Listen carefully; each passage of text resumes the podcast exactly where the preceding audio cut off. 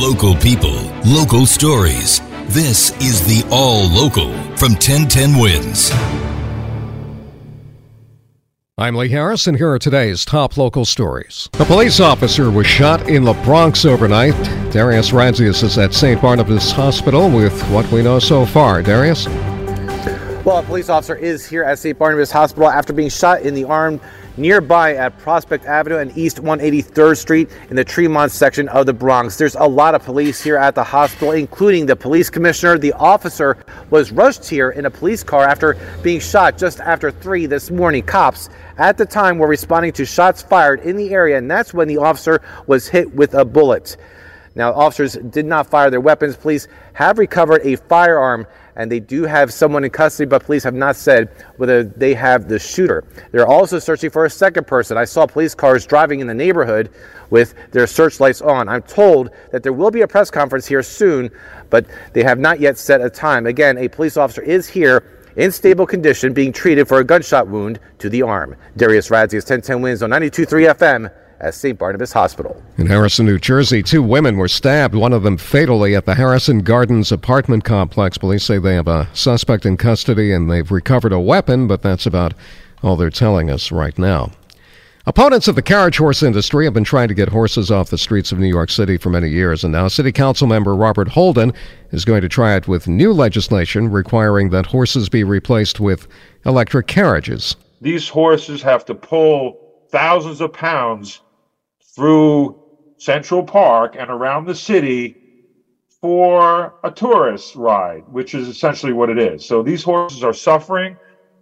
It's not 1823, this is 2023, folks. Holden says he thinks he has the votes in the council to do this, but there is the matter of the Transit Workers Union, which represents the carriage horse drivers, and city council members are reluctant to get on the bad side of the TWU and all the voters it represents. A fatal shooting in the Boerum Hill neighborhood of Brooklyn yesterday. It happened near 4th Avenue and Dean Street around a quarter to four. A 32 year old man shot in the chest. The shooter was last seen running down Dean Street.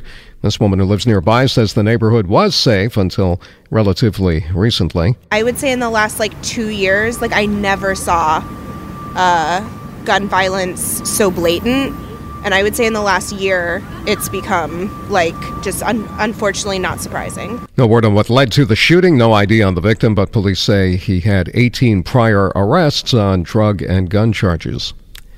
In East Flatbush, a 71 year old man heard a knock at the door. When he answered the door, he found two women standing there and they demanded money. He declined to give them any, so they shot him in the chest. They then departed in a black sedan. The victim's at Kings County Hospital in stable condition. He says he did not recognize the woman who shot him. Cops are looking for two men who got into a road rage incident in Brooklyn last week, resulting in the beating of a different 71 year old man. It happened at Avenue T and Coney Island in Gravesend last Wednesday. The 71 year old was punched in the face and thrown to the ground. We have pictures of the attackers up on 1010wins.com. If they look like anyone you know, the NYPD would appreciate a call. Everyone knows you're supposed to stop for a school bus when kids are getting on and off, but what if there are no kids on the bus? In Suffolk County, there are cameras on the stop signs of school buses. It captures drivers passing buses when the signs are out and the red lights are flashing. But a number of drivers tell me they believe the program is not about safety, but a money grab to get $250 fines. Here is Sarah Lee Rosenberg. It feels like a game of gotcha. Amy Shapiro fought her ticket and won. The judge sided with her. She was driving down a busy roadway when she says this happened, and she received a ticket. Sitting in the left hand lane, opened and closed its doors or turned the lights on and off when there was no reason to. Two lawmakers are now focusing on the program. County Controller John Kennedy plans to audit the program, and legislator Rob Trotta wants the program eliminated altogether. I had one where a bus driver walked into a bagel store to get something. When she opened the door to get out, it came out, and they were giving tickets to people driving past. The Suffolk County executive spokesperson tells me the program is about the safety of children. Sophia Hall, 1010 wins on 92.3 FM in Suffolk County, Long Island. There will be a rally in Albany today to demand passage of the Clean Slate Act, which effectively prevents prospective employers from knowing about an applicant's criminal record under the bill. Conviction records records would be automatically sealed for those who've completed their sentences. It would be three years after completion for misdemeanors, seven years for felonies. Katie Schaefer of the Center for Community Alternatives says passage of the Clean Slate Act will make New York safer. If we create ways for people uh, to access jobs and housing, then that strengthens communities, and that is what produces community safety. She says they tried to get this passed last year, but it was a tough sell during an election year.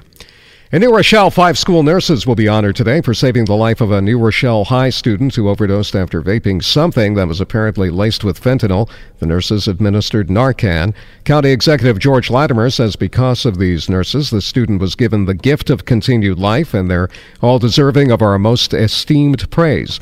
He also wants everyone to know the County Health Department offers free Narcan training. George Santos is still a member of Congress, but there's more evidence piling up that could eventually change his status. He's only been in office for a week and a half, but embattled New York Congressman George Santos is already facing an ethics complaint from some of his colleagues and a formal complaint filed with the Federal Election Commission. And now CBS News has learned a controversial donor who has ties to a sanctioned Russian oligarch was among George Santos's donors. Scott MacFarlane on Capitol Hill. Newsday reports that campaign committees tied to Santos pay tens of thousands of dollars to newly formed companies with obscure histories and no real track records of working for other candidates. This, according to a review of state and federal filings.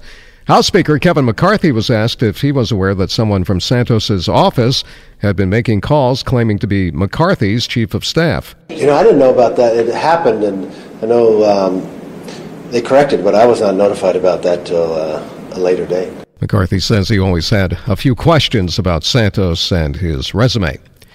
The body of a 13 year old girl was found washed up on the shoreline of Brooklyn Bridge Park yesterday. A person walking in the park found the body near Pier 5.